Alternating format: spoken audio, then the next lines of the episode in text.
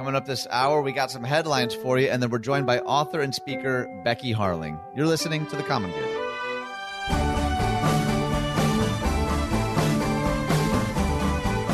Hey, friends, welcome to The Common Good. My name is Ian Simpkins, along with Brian Fromm. I got a bunch of headlines. This is kind of what we've been doing with this first segment each day. So, we, not a lot of commentary other than you know my opinions on Ask Jeeves and Net Zero, but um, we're going to start with just yeah. uh, a few headlines. And fair warning, most of them are pretty heavy, but this 1st mm-hmm. one is not. You want to you want to take this first one? Yeah, I don't even know what to do with this. I'll just give you the headline and let everybody else figure out what to do with it. Uh, it says platypuses. Uh, they glow under ultraviolet light, and nobody knows why. okay platypus. Here, here's what that is. When we get back to dinner parties, use that one as your icebreaker. Mm-hmm. That's a good mm-hmm. one right there. I just I wanted to include it in there because I thought this might be a heavy kind of show. So let's. It even has like photos. It's amazing. It's crazy. I just I love when the scientific community goes, we have no idea. We have no. Here's our findings. I got nothing to write today. Let's right. go this one. no clue. Like, yeah, have we run the platypi article yet? Now nah, go for it, Gary. Whatever. It's evergreen. All right, so this one's a little tricky, and I have some friends who are pastors out in this area that have been weighing in on it. Uh, from Christian headlines, San Diego judge allows strip clubs to reopen while churches remain closed. You want to walk us into this one a little bit? Yeah, and I don't know anything of it. So let me just read from it. Like you said at Christian Headlines, it says While churches and schools in San Diego are being met with intensified restrictions, a California judge has ordered that San Diego strip clubs can reopen. According to the Christian Post, a decision from uh, the judge said that the state must end any actions prohibiting the strip clubs from, quote, being allowed to provide live adult entertainment. This decision comes after two strip club owners filed lawsuit in October. Uh, it said that the judge's decision is not final as a full hearing is scheduled. And so last week, San Diego, it says return to the state's purple tier lockdown procedures and increase COVID 19 uh, cases. The order requires restaurants, gyms, and churches to move to outdoor only services and places capacity restrictions on retail business and in person school classes. And so, you know, the headline kind of says it all. I'm curious what your friends out there said because I wonder if there's more nuance to this, but when you read it, you're like, well, this is kind of ridiculous, right? Like that schools and churches and businesses are having to close, uh, but they're leaving strip clubs open. So, what are your friends from out there saying? Well, I don't want to throw uh, any of them under the bus necessarily. We, we did get a comment on our Facebook page, so that seems like okay. fair game. So, Isaac said, This is wild. And while I don't agree, I guess I can understand it from a fiscal perspective, at least, since these types of clubs are businesses and have to pay taxes, which is good for the city where churches don't. I'm not saying it's the best logic, but that's what I think at least. So hmm. either way, yeah, again, most of the people that I see weighing in are pastors. They're not just residents of the city, they're pastors in the city. So they obviously have uh, a very specific opinion. Yeah. But yeah, it is definitely one that I'm having a hard time wrapping my brain around the argument yeah. for. Like that's like I'm like, okay, Ian, you're coming at it from a very biased perspective. You are a pastor. You you know, some that that one kind of I'm befuddled a little bit, but yeah. uh, and it's also the problem that we're running into around here, right? Uh, only a mere couple hours ago, our governor has put us in the state of Illinois under greater restrictions, uh-huh, right. and and it's when there seems to be a lack of consistency. That's what this story strikes me as, right? Like the headline is it's a strip club versus a church, like that's like crazy, but but it's really about a lack of consistency. Like I can't be open, but they can be open, and you can't, and and it's with that lack of consistency that seems to keep cutting the legs out from under uh, any of these mitigation uh, things that are going on right now. And so even in Illinois, we're wrestling with this, right? This right. kind of place can be open, this one can't. It's it's uh, the inconsistency I find really frustrating. And I always want to try to keep some level of international news out in front of yes. us as well. So this one's from Christian Post. Uh, quote: The next jihad, evangelical leader and rabbi warn about Christian genocide in Africa. This one is tough. We won't spend too much time on it, but um, what's what's sort of the the general core of this one? Yeah, the rise, it says, of violent extremist groups throughout Africa, as well as the constant attacks against Christian communities in the continent's most populated country, has religious leaders fearful that the quote next jihad, as you said, is underway as world leaders seem to be rushing to address the problem. And it talks about how people don't really care about what's going on in Africa, and that's one of the problems. But uh, it's it's just this idea, like you said, uh, I I never know. you would think if you, if there was something this big going on, we would know about it. But but I can become so focused on my own life and what's going on in America that to read this, it's just shocking. To read it, you're just like, uh, excuse me, and I'd never heard of this.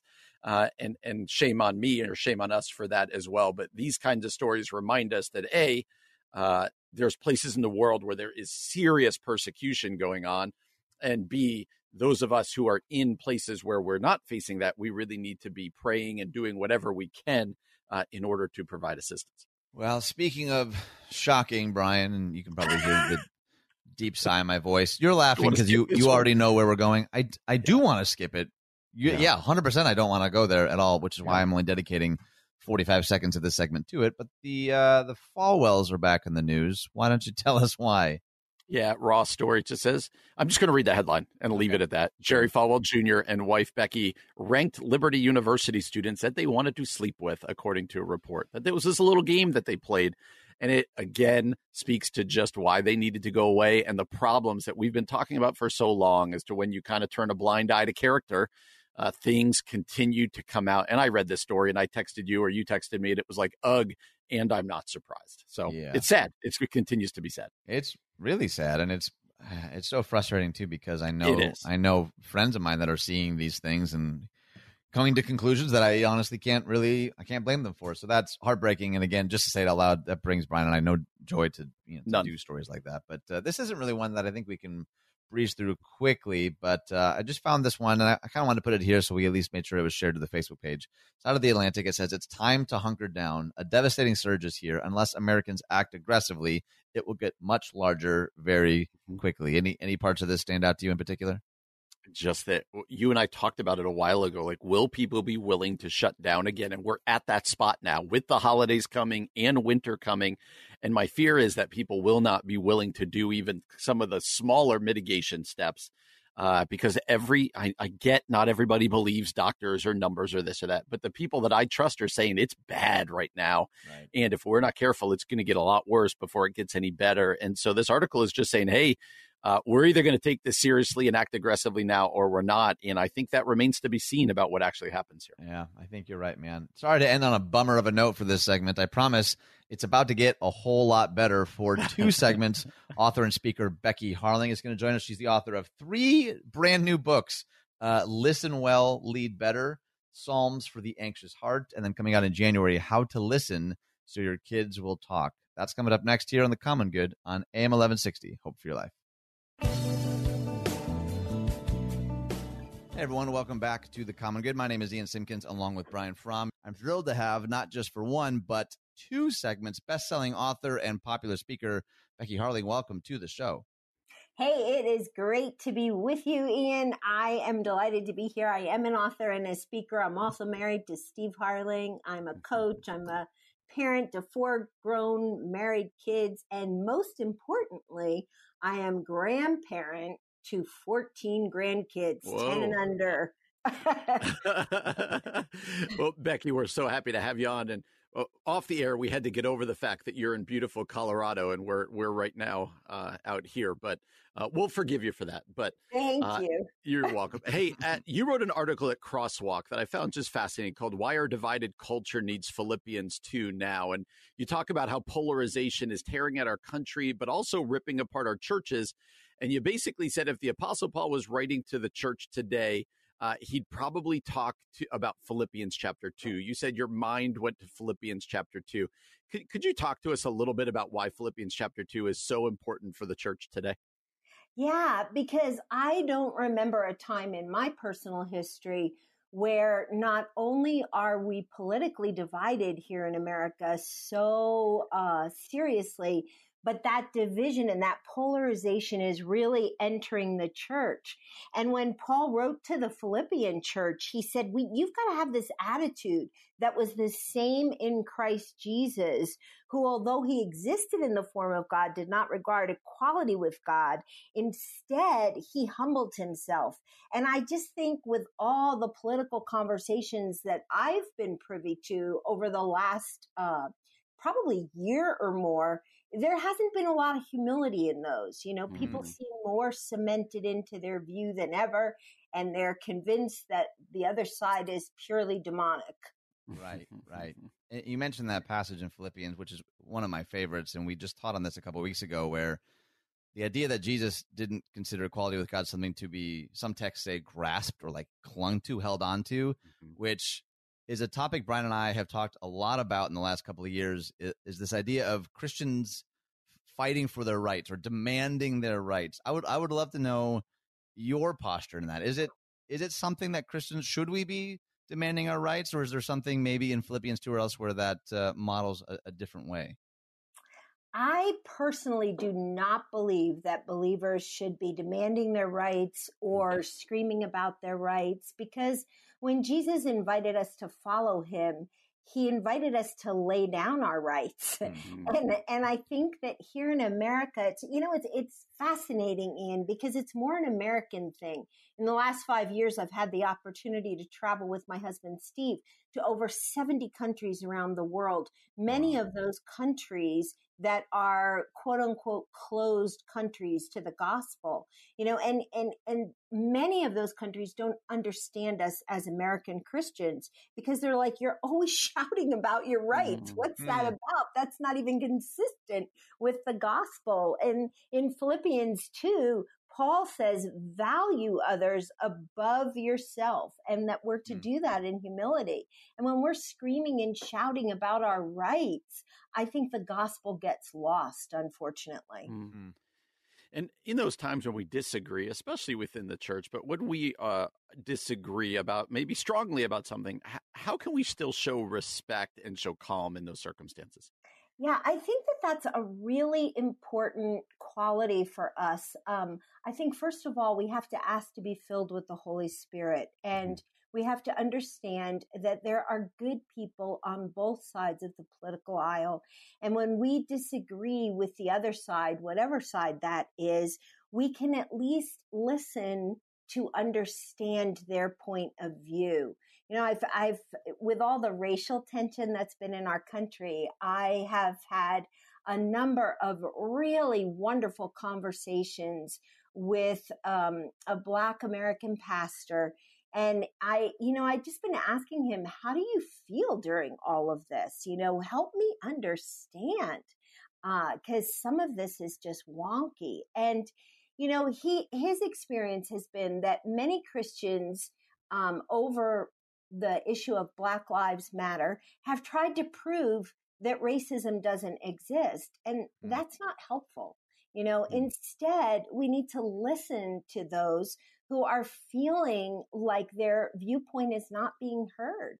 And we're mm. to listen with the goal of understanding rather than correcting or proving our own point.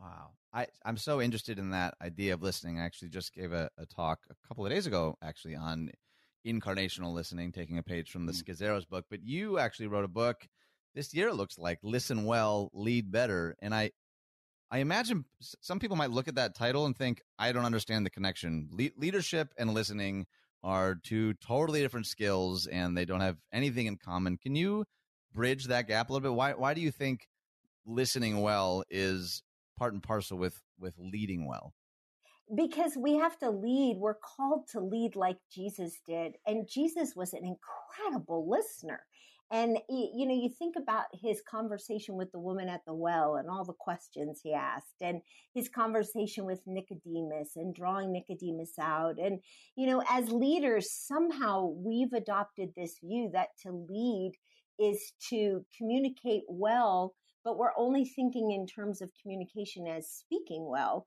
And we may be sabotaging our own leadership because we're not listening well. In order for people to feel loved, they have to feel heard. And mm. so, if we want our teams to be on board with the vision that we're trying to set, our teams need to feel heard do you have any practical steps or practical suggestions to listening better? What are what are maybe one or two things we could do that would improve how we do at listening? Ah, I love that question. I have another book coming out in January called How to Listen So Your Kids Will Talk. Hmm. Um, anyway, I, I think one of the best skills that you can put intentional effort into is the art of asking good questions rather than going into a setting and thinking, I'm going to wow everybody with a great story. Draw other people out and learn how to ask them questions.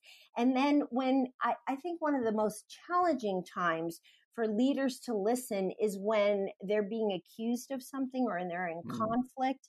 And rather than listening with a bent towards defending yourself or proving your point, switch the focus of your listening to understanding. And when hmm. somebody's really wigging out at you, stop and say, Tell me more and invite them to wig out a little more. yeah, right. It's counterintuitive, but it'll win you uh, respect in the long run. I promise. That's mm-hmm. so good. We, we only have about a minute left in this segment, but I'd love to know the other side of the coin. Like, what do we risk by not listening well? Like, what what happens in our relationships, in our churches, in our communities if we if we actually don't take seriously the charge to be better listeners? Man, we sabotage our own leadership. Have you ever mm. been in the room with a person who really wants leadership and they're just talking and talking and talking and hmm. talking. Mm. And you look around the room and you realize people are completely zoned out. Nobody's even listening to what they're saying. You know, they're on their phones or they're off in la la land somewhere. So we sabotage our own leadership when we're not listening and we ruin our reputation and our credibility as a leader author and speaker Becky Harling. She's written a number of books, three of which are on listening, by the way, which I love. How to listen so people will talk, listen well, lead better. And coming out this January, how to listen so your kids will talk. Mine are one and three right now, so all they do is talk. Uh, so when, when, you write the book in 2022 about how to make them talk less, I will be buying a truckload. But you also have written a number of books about uh, what to do with an anxious heart, or in 2005, finding calm in life's chaos. I think a lot of people would describe 2020 as chaotic for a whole host of reasons. I, would love for you to speak a little more on that. How how in the world could anyone hope to find calm in the midst of the storms of what 2020 has been? Yeah, this has really been a year, hasn't it? And yeah. you know, we've gone through um, what Peter Scazzero says are cascading crises, and mm-hmm. I I really love that because you know we had co- we've had COVID, and I think all of us thought, oh, cool, we'll take a month off, and mm-hmm. then it will be gone. And now we're on eight months in, and it's nowhere going away yet. Right. And you know, and then we with that we've had. Um, you know, the racial injustice rear its ugly head again here in America, mm-hmm. and racial prejudice uh, coming to the forefront, and riots, and all of that. And then uh, on the heels of all of that, all of the political unrest and this hmm. polarization mm. where, you know, in, in, one week I heard, um, how can a Christian vote for Donald Trump? And I heard, how can a Christian vote for Joe Biden? Right. And, and the thing is, we are called to be a part of Christ's kingdom. I, I will say this, this isn't a direct answer to your question, but first and foremost, whenever the church has gotten too political, it has not been good for the health and the life of the church. You can look mm. back through church histories.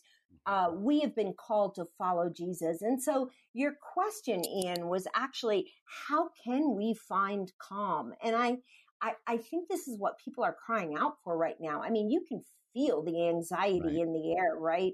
right? And and I have had to work on this myself. I'm a person who has struggled for years with anxiety. I mean, going way back to my childhood. And so I've had to learn that there are several key steps I need to take to manage my own anxiety. One of those is I need to slow down. Mm. Uh, we're such a hurried society.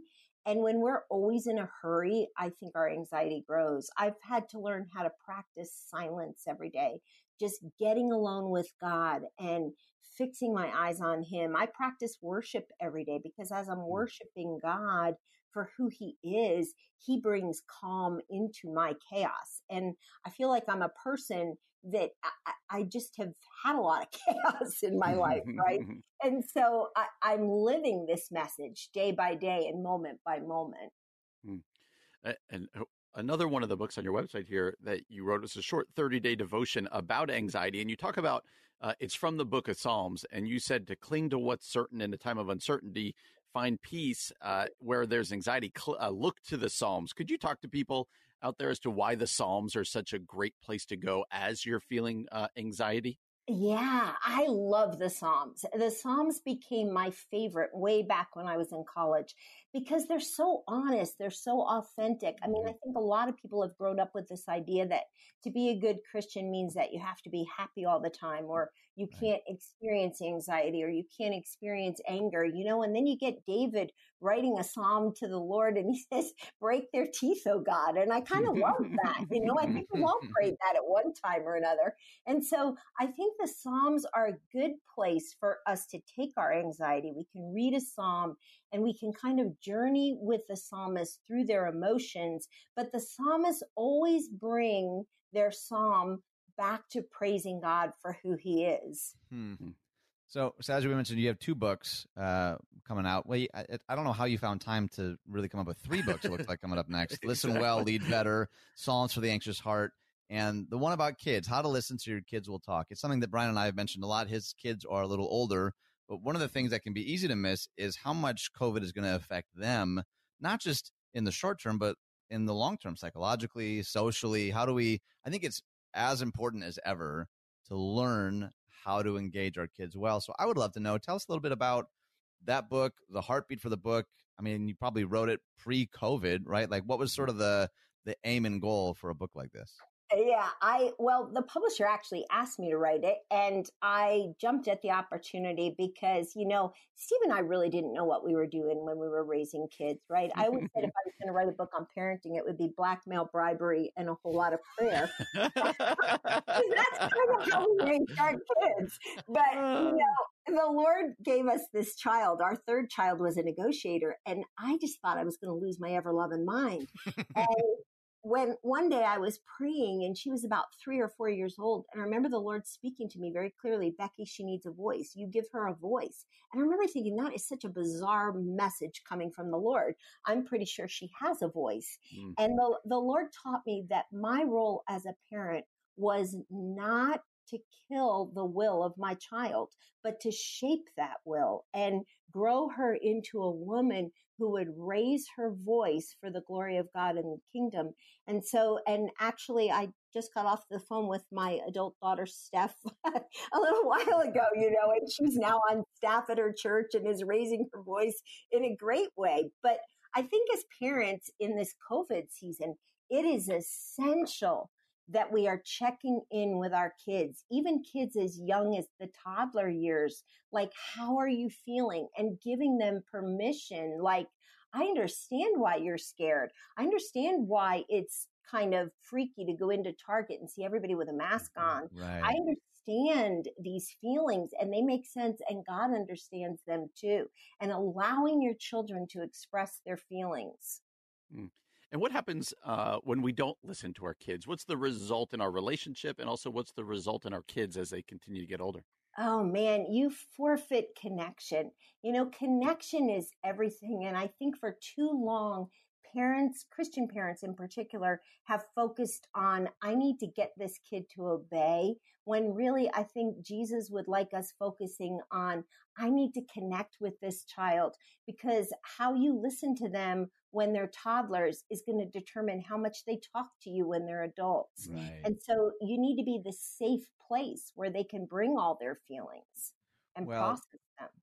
Uh, we didn't have you on so you would convict me as a father, Becky. So, uh, not, not really, I wasn't prepared for all of that. okay, so my my guess is now two segments in, people are going to want to know where can they find out more about you if they wanted to book you for a speaking engagement. Where can they find out more of your writing or your books? So would you just hit us with all of that website, social, and the like?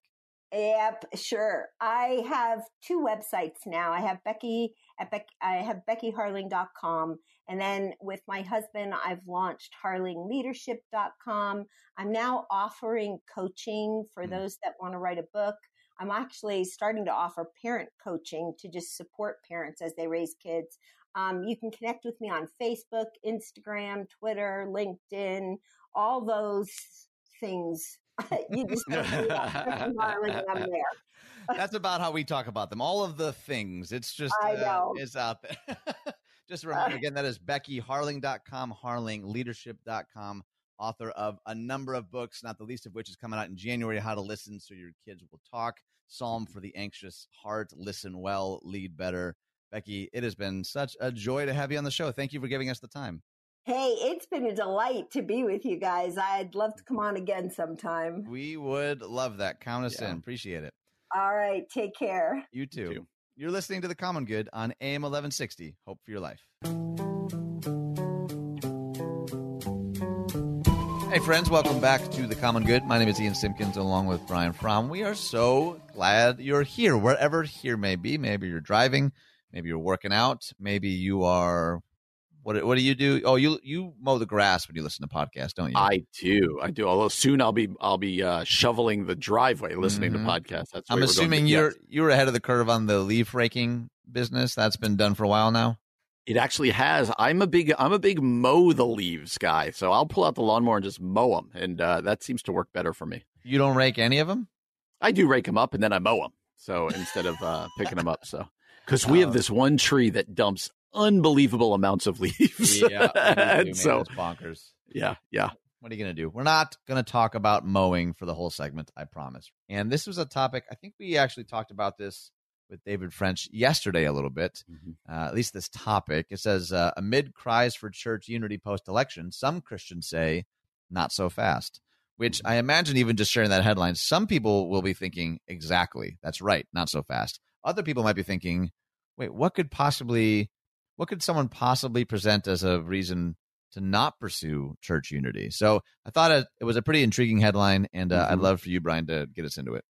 Yeah, it, it talks about it starts by beginning to talk about Pastor Justin. I'm going to go with Adour, A D O U R, from okay. New York City. Sure. Uh, and he said he had a message for his congregation that he knew they didn't want to hear. He said, uh, "This might make your stomach turn a little bit, but uh, viewers watching online, a Democrat Christian has more in common with conservative Christians, even a staunch Trump supporting Republican, than with fellow Democrats who are not believers, and vice versa. So that's kind of what Scott Sauls' thing in uh, Jesus Outside the Lines. Uh, he says his church, part of a network founded by Tim Keller, is as device as a, a diverse as its gentrifying neighborhood. He said his 100 to 150 members of his church are black, Asian, Hispanic, and white. Uh, and he knows he has supporters who both voted for Trump and who voted for Joe Biden. Pastors in American churches are used to dealing with division. Uh, but he said there's a lot of unifying things about the gospel. Christian leaders across the country have been sounding that theme in the aftermath of the election. Uh, after an election year in which Trump hewed closely to a base thickly populated by evangelical Christians, while enduring fierce opposition from a revised religious left, these pastors and other Christian leaders are urging followers of all political convictions to find common cause in their faith. Uh, Ed Stetzer tweeted, they put here, a divided country needs a united church. A divided country needs a united church. Uh, unlike some evangelical leaders who suggested in the run up to the election that Christians had no choice but to vote Republican, J.D. Greear uh, said that Christians shouldn't neatly fit into either political party, nor should they engage conversations about politics in the same way as others, Greear said in his podcast. Uh, and so that's kind of the background. We'll pause there for a second because I think it's about to make a turn here. But it's this idea, and I've said it here on the show this idea that one of the greatest things we could give is the, is to a fractured uh, country, a fractured culture, to see the unity of the church. And that I, I think you'd agree that that's a at least a call uh, that we've heard a lot here uh, in the past couple of weeks. When she said, "Yeah, I think uh, I can agree with that." It's it's kind of like this for me. The the hinge statement is when Curry said, "You can't just jump to hope. There's a process you have to go through. There's no shortcuts to it." What I find interesting about that statement is I agree, but I also don't think that hope is necessarily a conclusion. Like I think that hope mm has space within it for a process, for something to be. I think hope is maybe in some cases the engine, or maybe not the engine, the fuel by which the engine runs toward some kind of light at the end of the tunnel. So I'm not sure. I'm not sure. It feels almost like a false dichotomy, but the overall premise of the article does make a lot of sense to me. Actually, that you know, mm-hmm. some camps are quick to say sort of a, a much longer winded version of like, can't we all just get along? You know, can't John 17, we need to all be unified. Mm-hmm. I can certainly see people, I think, rightly saying, well, yes, but this is this is also not a time to excuse or diminish or belittle the very real divisions or fractures that exist between us or even in our in our own communities. So for us to jump, you know, to leapfrog over all of those and say church unity without doing mm-hmm. the hard work of, you know, because the word here he uses is, is process. The process also can look a lot like lament or mm-hmm. repentance or surgery. Like there could be things that need to be like, you know, revealed in us and and extracted from us individually or as entities or systems like that's that's painful stuff so even the word process yeah. to me almost doesn't have quite the the gravity that i think some people would argue is necessary if we ever hope to get to a place of unity sometime in the future and i think that one of the problems we have with unity and just that term is too many people uh, like you were touching on here take it as hey just pre- just pretend that you weren't upset or just pretend that there are no uh, deep seated disagreements here. Just pretend that there's no hurt. Uh, and, and, kind of uh, it's it's kind of like this um, just kind of smoothing over when under not really dealing with what caused the problems to begin with. This article is going to go on to say, while yes, we want unity, uh, uh tweeted uh, Austin Channing Brown. Uh, from she wrote, "I'm still here. Black dignity in a world made for whiteness." Said, "Miss me with the unity and healing platitudes. I'm mm. wholly uninterested in a conversation about unity that's not rooted in the unrelenting pursuit of racial justice. And so uh, it's this idea that unity should be a goal, uh, but that unity is actually done by working out the disagreements and understanding what we just had.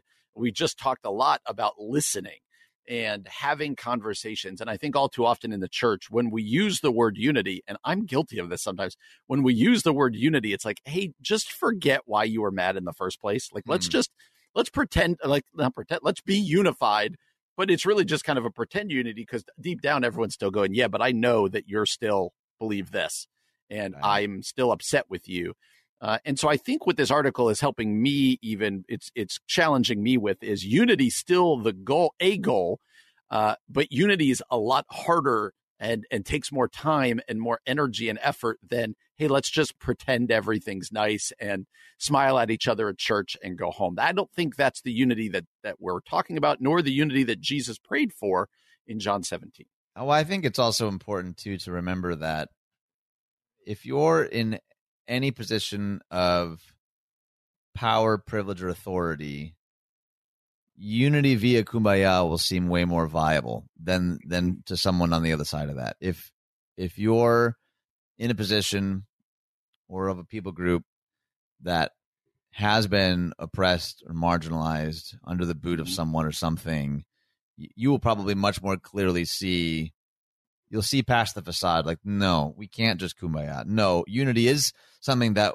we long for not just because jesus prayed for it but because we know that's where healing and restoration actually lies. But to get there, though, there are steps that we can't we can't just skip over. And I think that's part of why I think even this last year, you and I have you know tried to commit a whole lot more segments to just simply listening, stepping back, lamenting even the own you know our own parts of our our wiring, our experience, our blind spots. And I think until we're willing to, to actually do the because it uh, jumping to hand holding and singing in a lot of ways lacks the recognition that like I I may have contributed to some of this brokenness or some of this fracture. Like ah, let's all just hold hands. You know, that's often mm-hmm. what we, mm-hmm. we we instruct kids to do. Like, all right, kiss them and say you're sorry. You know, that's that's not a a, a bad thing, but I think it it's uh, it's incomplete. And either way, mm-hmm. I thought the article is not very long. It raises some really interesting points.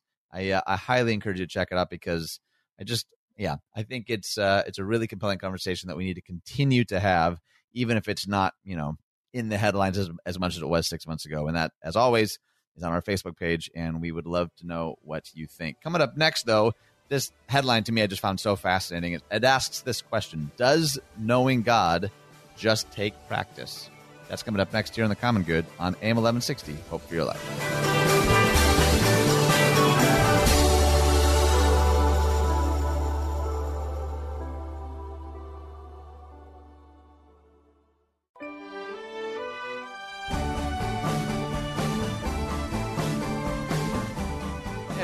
Welcome back to the Common Good. My name is Ian Simpkins, along with Brian Fromm, who I just learned was poked by the wet nose of his dog during the break. Is that so true?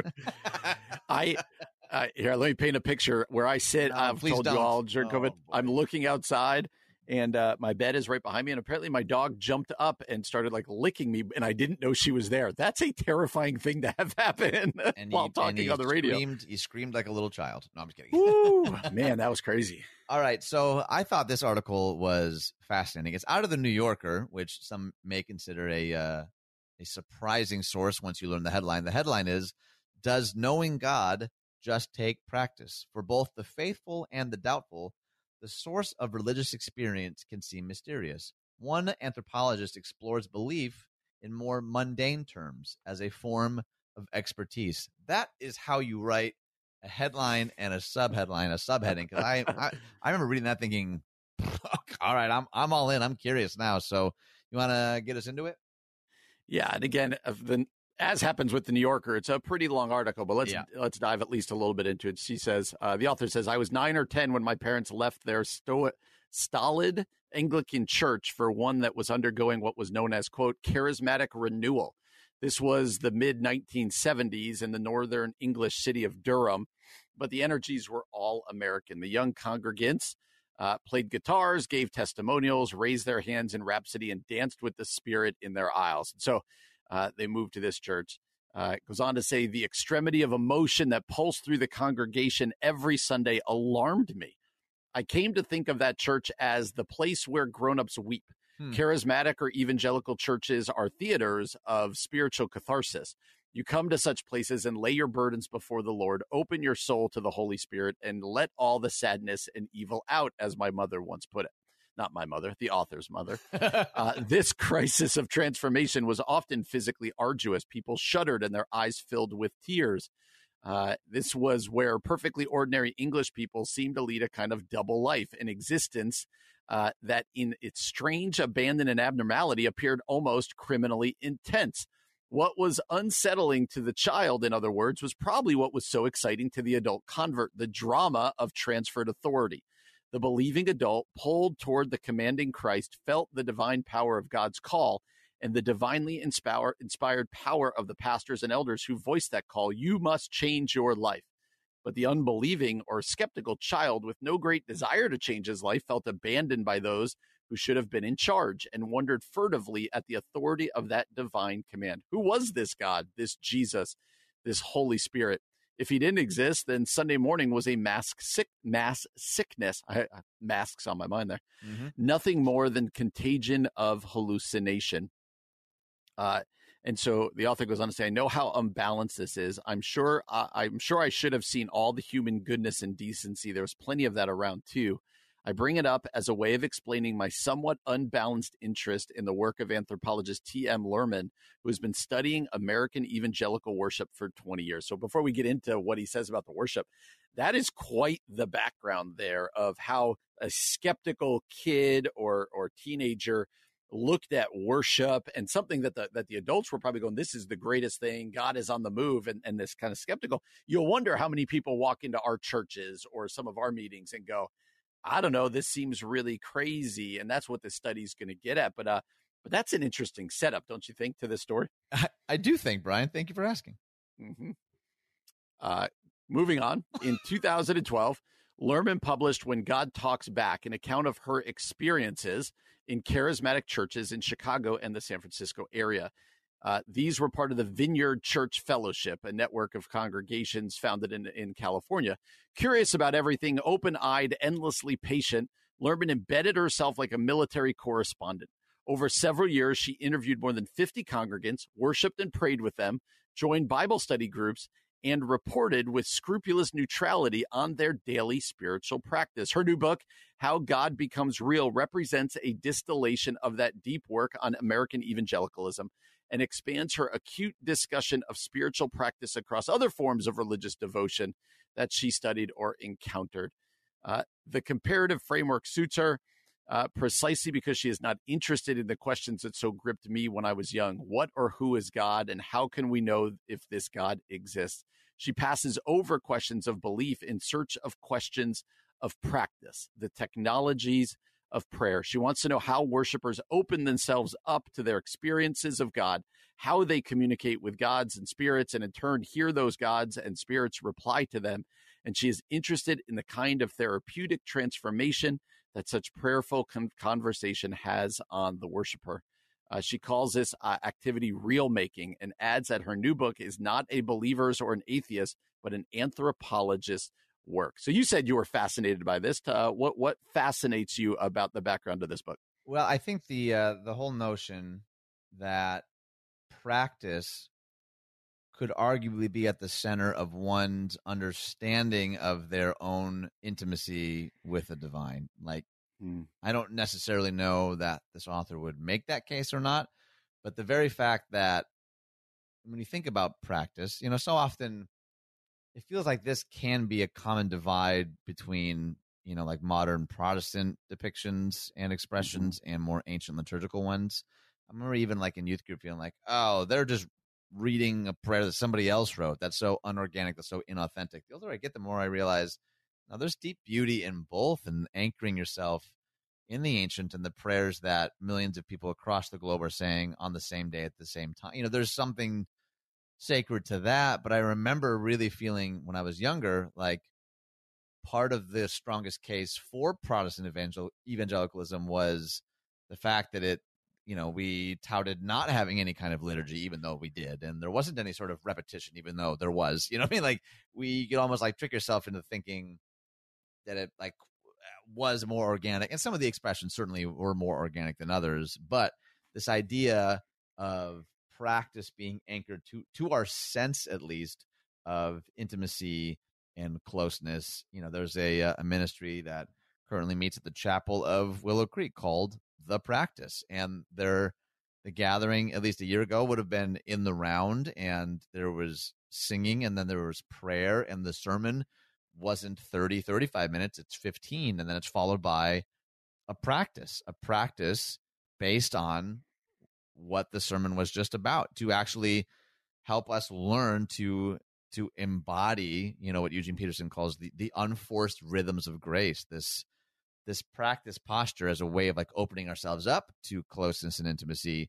To me i just i, I find to be really fascinating and i thought that this this article presented some really uh, interesting observations about our interactions with that. Yeah and and what's interesting too is this anthropologist uh, kind of by the end, or the author, I should say, specifically of this article, kind of says when talking about prayer and people saying that they hear from God and all this stuff, kind of says this is a little bit ridiculous. And uh, and, and I could I could understand how somebody from the who, who's not raised in this way would find this ridiculous. Uh, do you think that this can be explained simply by when the Bible says, uh, you know, uh, that it will look like foolishness to people who don't understand. Is that it, or is there more to it? Because it is interesting to see somebody from the quote unquote outside go, "This is kind of ridiculous." When you when you watch it and you kind of immerse yourself into uh, into this church that she kind of immersed herself in. Well, the the foolishness passage is, is more about the cross. That's that's mm-hmm. more about mm-hmm. the foolishness of hold on, you worship a king that was crucified, not just executed, but crucified. I think that's more of what that is speaking to that like true. for that to be at the center of our story is insane sounding you know like why would you not there's so many other stories where the king conquers and right, you know there's why would you in any way you know hitch your wagon to a, a suffering servant type story? I think that's what what paul specifically is getting at but i think there's there's something to that though like the the thought that what seems normative even for you and i as as pastors w- would likely seem perhaps foolish or silly to someone else and, until they've actually maybe perhaps experienced some of that mm-hmm. on their own. And mm-hmm. I think that's uh, I think it's a fair question. I think there's a lot of layers to this. And uh, I would be I'd just be really curious to know what people think of it. It is a long read. There's an audio version where you can sort of listen to all 27 minutes of it if that's uh, if that's more your jam. But that, as always, is over on our Facebook page, the Common Good Radio Show. Coming up next, an article at Relevant Magazine by Jo Saxton. Your coworkers are not your competition. That's coming up next here in the Common Good on AM 1160. Hope for your life. Hey everyone, welcome back to the Common Good. My name is Ian Simpkins along with Brian Fromm. So glad you're here or still here or just joining us, wherever you are on your common good journey, you are welcome here. How how is that? I feel like I'm getting like a yoga class or something. Yeah, everyone yes. could assume sitting swan or whatever. I don't know. I don't know what any of the sitting, moves are called. Sitting swan. Sitting swan. the odds of that being an actual move are pretty high, though. It would be Am outstanding if it was. Yes. I don't think I want to Google that. Anyway, it's a uh, it's a big day in the Fromm household. It That's is. Right. Isn't that right? It is. My oldest daughter, Madeline. Uh, she turned 17 today, which is mind blowing for me because, like, you know, you always think of your kids as like, no, they're still five, you know, they're still little. And to have her as 17 is is awesome. So it's her birthday. Happy birthday to my girl. And uh, you know, I'm gonna get sappy here, Ian. Like when your kid gets old enough that they're like young adults, and you're like, I really like the person they are. That's how I feel yeah. about my daughter. And she's 17 and uh, her and I went out, grabbed a. She got a free bagel at Panera, and then a free drink at Starbucks, and you know everything's drive through today, so we did that this morning. So happy birthday to my daughter, and uh, yeah, I don't feel old enough to have a 17 year old, but apparently I am. So there you you got that going for you. So well, no, I won't say it. That's awesome. There's also a, a, number of other days that uh, are worth celebrating today. It's National Homemade Bread Day. I love National homemade bread baklava day. It's also National Take a Hike Day, which is hilarious. As and, in, like, uh, tell someone to take a hike or to actually take a hike? I don't know. Yeah, I guess that says something about me. I read it in the sarcastic form, National Take a Hike Day. take a hike day. Which file that under things I've never actually said to another human, but I've seen it in movies, you know, a billion times. But it also is a World Prematurity Day, and both mm-hmm. of my boys were born premature. So today holds right. a lot of special meaning to us because I'm remembering the day and uh, again, huge, huge props and love to all the doctors and nurses right. and hospital staff because man, oh man, that was such a scary day for us. I'm on both counts. I'm for both babies. So yeah, uh, yeah. Send a note to a, a, doctor or nurse you love because man, it's been it's been a rough year. Okay, so I want to get into this article from Jo Saxton. I don't I don't know if you know Jo Saxton or familiar with her work. I don't. Um, no. She, oh my goodness, you Google her. She's brilliant. Okay. She uh yeah, she's she's done some stuff with community over the years. Just a really, really wonderful, wonderful leader and thinker in Christ followers. So, Jo Saxton, uh, your coworkers aren't your competition. What is going on here? Yeah, let me cut down to like the middle of the article. She writes, uh, Our professional peers are the people who are at the same stage as us professionally. When we're trapped in competition and comparison with our peers, we're denied the benefits that conversations and collaboration can bring. If we could choose not to see these people as threats, uh, we might discover they are colleagues and friends. So, over the past few years, she writes, I've spent a lot more time building relationships with professional peers. And as those relationships have grown, uh, there's a brain trust developing. I even call some of them part of my personal board of directors. Our conversations are honest, practical, and vulnerable. Our topics range from self care to professional contacts and opportunities. We even discuss what we're getting paid. Like all good relationships, they take time and effort, but they've strengthened and sharpened.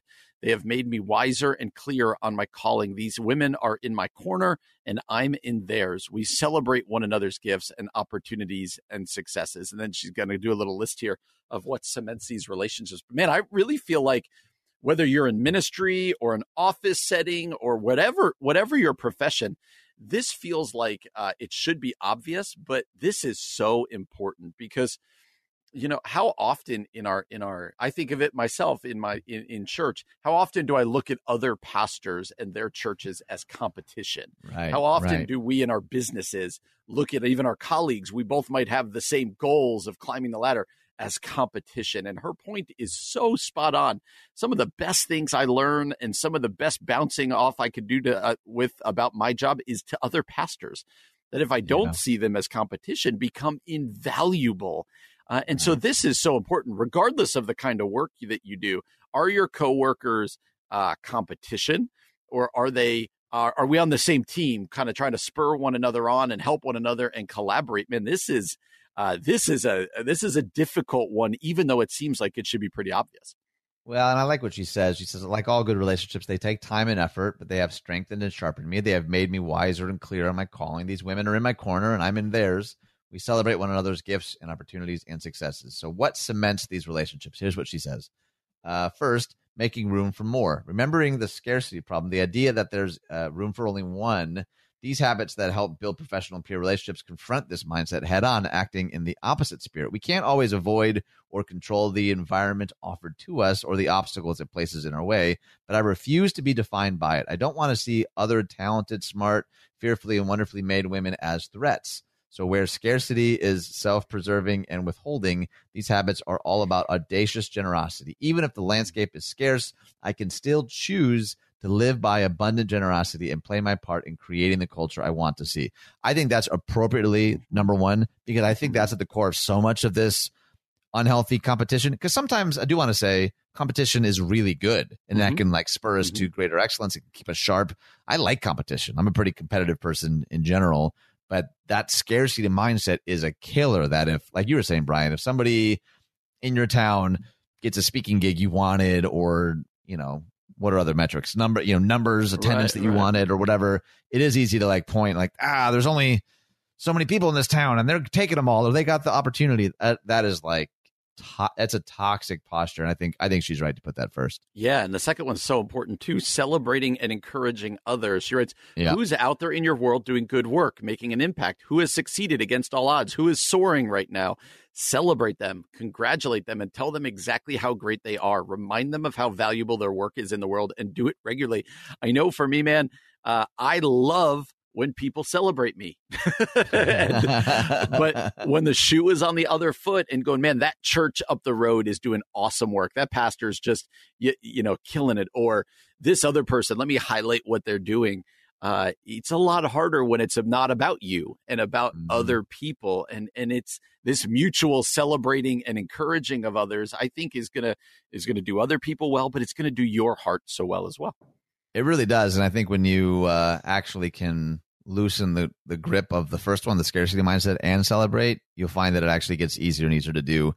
You know, future opportunities down the road. And let me just read the other one she has. She says, sharing. There are peers who would benefit from the lessons you've learned, the conversations you've had, the people you've met. There are introductions you could make, connections you could facilitate, advice you could give mm-hmm. that could propel others forward. There is help you could receive.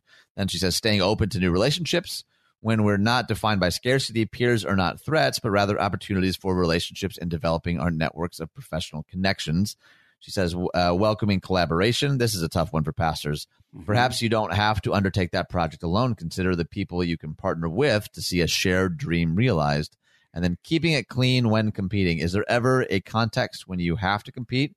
Perhaps it's because we've been burned by competitive attitudes and relationships that we might veer away from the idea we rightly emphasize the value of collaboration, the benefits of celebrating others. Nonetheless, there are still going to be contexts where we must compete.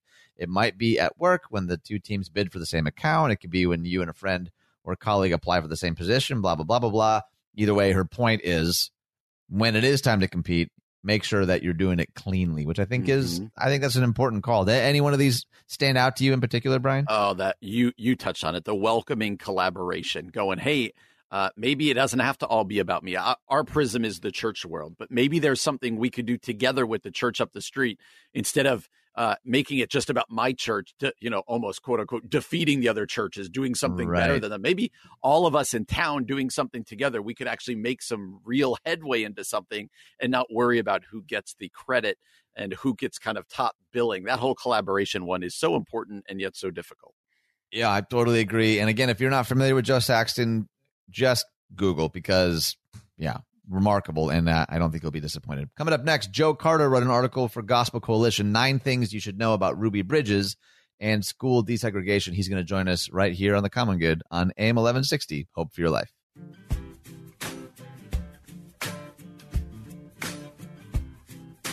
Hey everyone, welcome back to the Common Good. My name is Ian Simpkins, along with Brian Fromm, and uh, we are absolutely thrilled to have, for the first time, but hopefully not the last time, Joe Carter, welcome to the show, sir.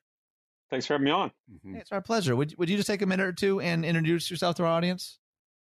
Yeah, my name is Joe Carter. I'm a uh, editor of the Gospel Coalition and a uh, executive pastor at McLean Bible Church in Arlington, Virginia. Right on.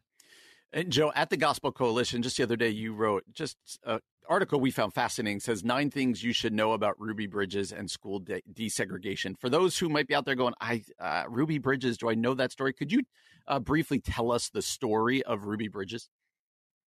Yeah, Ruby Bridges was a six-year-old girl, African American child that uh, living in New Orleans, and uh, in 19 uh, it was 1960. She was the first African American child to integrate into an elementary school in the South. At the time, uh, it was like six years after uh, the Supreme Court ruling came down that desegregated schools, but still in the South, the, many of the schools fought against that for so long. It took six years for uh, Ruby to be the first one in in the South to uh, enter elementary school. Hmm. Now, why why is that so important for us to be talking about today in 2020? I think one of the important things is that we we hear a lot about racial unrest and we, a lot of racial issues, and we kind of think, well, aren't we past all that? Hmm. And this story kind of reminds us that this this woman is still alive. It was only 60 years ago. Right. It's older, you know, the age of our grandparents. And I mean, it's only I'm I'm 51 years old. It's only uh, about 10 years older than me that this hmm. happened. So it was uh this was in well within our lifetimes that this was still going on. Yeah. And what must it, I just can't imagine? I'm looking at the picture on your article of this little six year old girl uh, being walked out by, you know, it looks like police, uh, an escort keeping her safe. What must it have been like? Is, is do you have any inclination from other of, of your research what it was like as a six year old to kind of be the focus of probably so much anger and uh, what effect that her has had in her life? Do, do, you have any idea about that? Yeah, from the stories I've heard, that uh, when Ruby first the first day of school, she was escorted in by uh, by four U.S. Marshals. These are the mm. people that go after fugitives. Wow. That mean serious serious lawmen to protect this girl. They walked her past uh, a crowd of a thousand people who were screaming insults at her, screaming racial slurs at this little girl. Uh, and at the time, she said she's at first she just thought it was like Mardi Gras because that was the only thing she's ever seen crowds that hmm. size, and wow. she just assumed it was like a Mardi Gras celebration. And um, but that was that was the the attitude for. It. And the problem was it didn't go away after this. The the marshals stayed with her for the rest of the school year. Wow. And none of the none of the teachers would teach her. None of the kids would have anything to do with her. She had one teacher who would who was from Boston that agreed to teach her, and uh, so her and Ruby were the only student teacher for the whole year, all together with with them and the marshals all year long. Wow. Oh my goodness. Well, one of the other things that you outline in this article is that you know her parents and grandparents were, I mean, pretty severely mistreated, and yet she still forgave the people involved, even those who threatened to kill her. Like, what do what do we do with that kind of mm-hmm. resolve to forgive people in an environment that, like, I I honestly don't even think I could conceive of that if I tried. Like, what? How does that affect you? Why was that important for you to include in this list here? Well, it kind of shows it just it wasn't just about this little girl going to school. It was hmm. about the the community was so against this that that caused her they uh, they threatened to boycott the business her dad was working at unless he got fired. Uh, her grandparents were sharecroppers on a farm, and sharecroppers are probably the poorest of the uh, agricultural community. They got kicked off the farm and lost their livelihood, lost their home of 25 years. Wow. So this has had significant repercussions that uh, surrounded this event, and I think that's one of the things that uh, this wasn't just you know she got yelled at and screamed at when she's going to school, yeah. and this was only an effect on her life. This was a huge effect on her life, and, and the fact that she was able to forgive this is just extraordinary. Yeah. And at the end of the article, in point nine that you make here, you talk about how she is now the chair of the Ruby Bridges Foundation, formed in 1999, and said she says each and every one of us is born with a clean heart. Our babies know nothing about hate or racism, but soon they begin to learn, and only from us. We keep racism alive. We pass it on to our children we owe it to our children to help them keep their clean start. I thought that was so powerful about just the importance of uh, of sharing stories and history and, and teaching our kids. Uh, what's our takeaway from that about our role in helping our kids understand history and know these types of stories? I think it's an important point that if we don't teach our kids about this, then society will, and mm-hmm. society mm-hmm. may not teach them the right lessons about this. And I think it's important for Christian parents, especially, to just have a talk with their kids and explain to them why uh, these racial issues matter and why um, people still hurt by these the, the, effect of these policies and things that went on uh, within our lifetimes. Mm-hmm. Hmm. One one of the things that I've been curious to ask you about is so you're both an editor, an author, and a pastor, and you know Brian and I are both pastors first. And one of the things that sometimes we'll hear from people when we address topics of racism, racial unrest, racial reconciliation on the show is that people will say, aren't you guys pastors? You should just be talking about spiritual things. Like, why are you bothering even weighing in? Or maybe that's feedback you've gotten. Why are you writing an article about this? You're a pastor. You should focus on quote unquote spiritual things. What what do you say to someone who maybe sincerely holds a position like that? Well, one of the things is God. God just doesn't make us spiritual beings; He makes us physical beings, and the mm-hmm. physical world matters, and things that go on in our world matters. And uh, honestly, I've never heard anybody in our churches complain when we talk about abortion. it's only mm-hmm. when we talk about something that that touches that makes them uncomfortable, such as race, that they get kind of upset about it. Uh, and I think that uh, the gospel is not just about individual salvation. Gospel is about transformation of the world. It's not the social gospel, which kind of took away the salvific aspect of it, but uh, God, Jesus is coming to save the world, not just save our souls. So we have a, a role to play in trying to uh, protect people and bring about justice in, in, the ways that God has given us the influence to do so. Yeah. And Joe, let me just jump to another article you wrote at the Gospel Coalition that Ian and I talked about uh, for a lengthy amount of time before the election.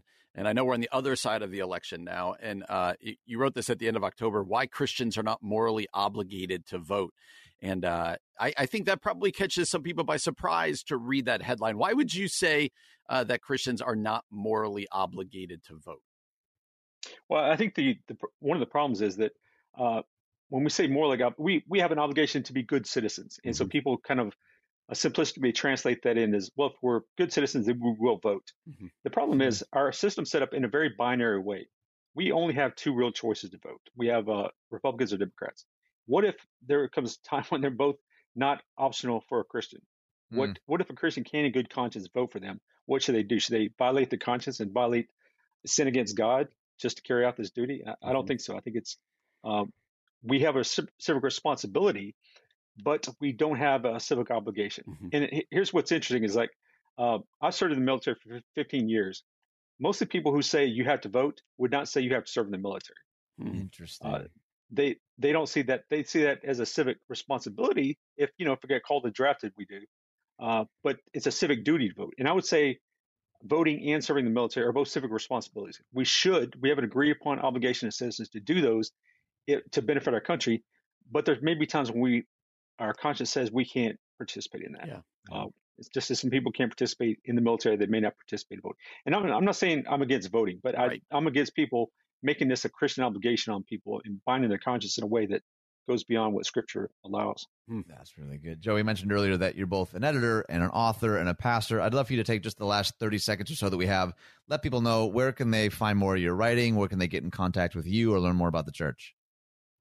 Yeah, uh, online you can find me at the, thegospelcoalition.org. I usually write about twice a week there.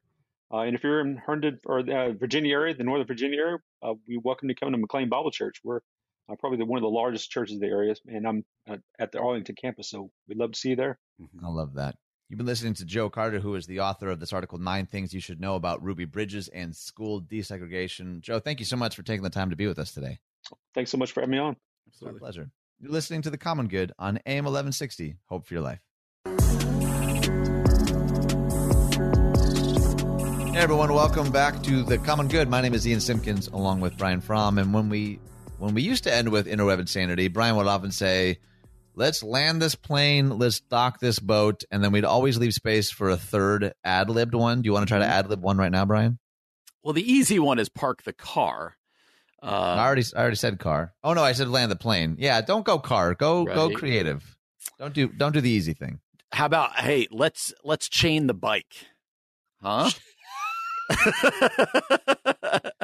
well, here's the thing that means that the motion of the bike has already stopped. So they're communicating two different things. The first two are about stopping the motion of the item. This one's about securing it, right? Good point. Good point. All right, do you have one? Come on.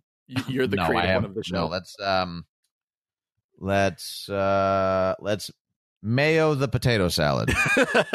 All right, now I don't think you're taking this seriously anymore. what was your first hint? I, what do you mean anymore? I haven't been taking it seriously since we got back from the break. Uh, okay, so I found this uh, this article that to me just seems so timely. You know, we've we've covered some mm-hmm. news. We've had some wonderful guests. If you if you're just joining us, by the way, we had some great guests this show. Highly encourage you to go back and listen to the podcast. But this to me just describes how so many people are feeling right now. So the headline is How to Trust God When You Can't See the Way. And then the subheading is When the world is collapsing around you, it may be hard to see God's goodness, but He is still present. This is by Leslie White. And I thought, this is this for me is maybe an appropriate way to end the show. Mm-hmm. There's a t- there's a ton going on, and we talked about you know Pritzker's address, and there's stuff happening in politics and the church, and th- there's a lot to be worried about. There's a lot to be fearful about, and I thought, okay, this this feels like the right way to end. How do how do we mm-hmm. trust God when you just can't see the way or you can't see the light at the end of the tunnel. So do you want to do you want to get us into it, Brian? Yeah, and I think you set it up so well. I think this is the description of so many people out there right now.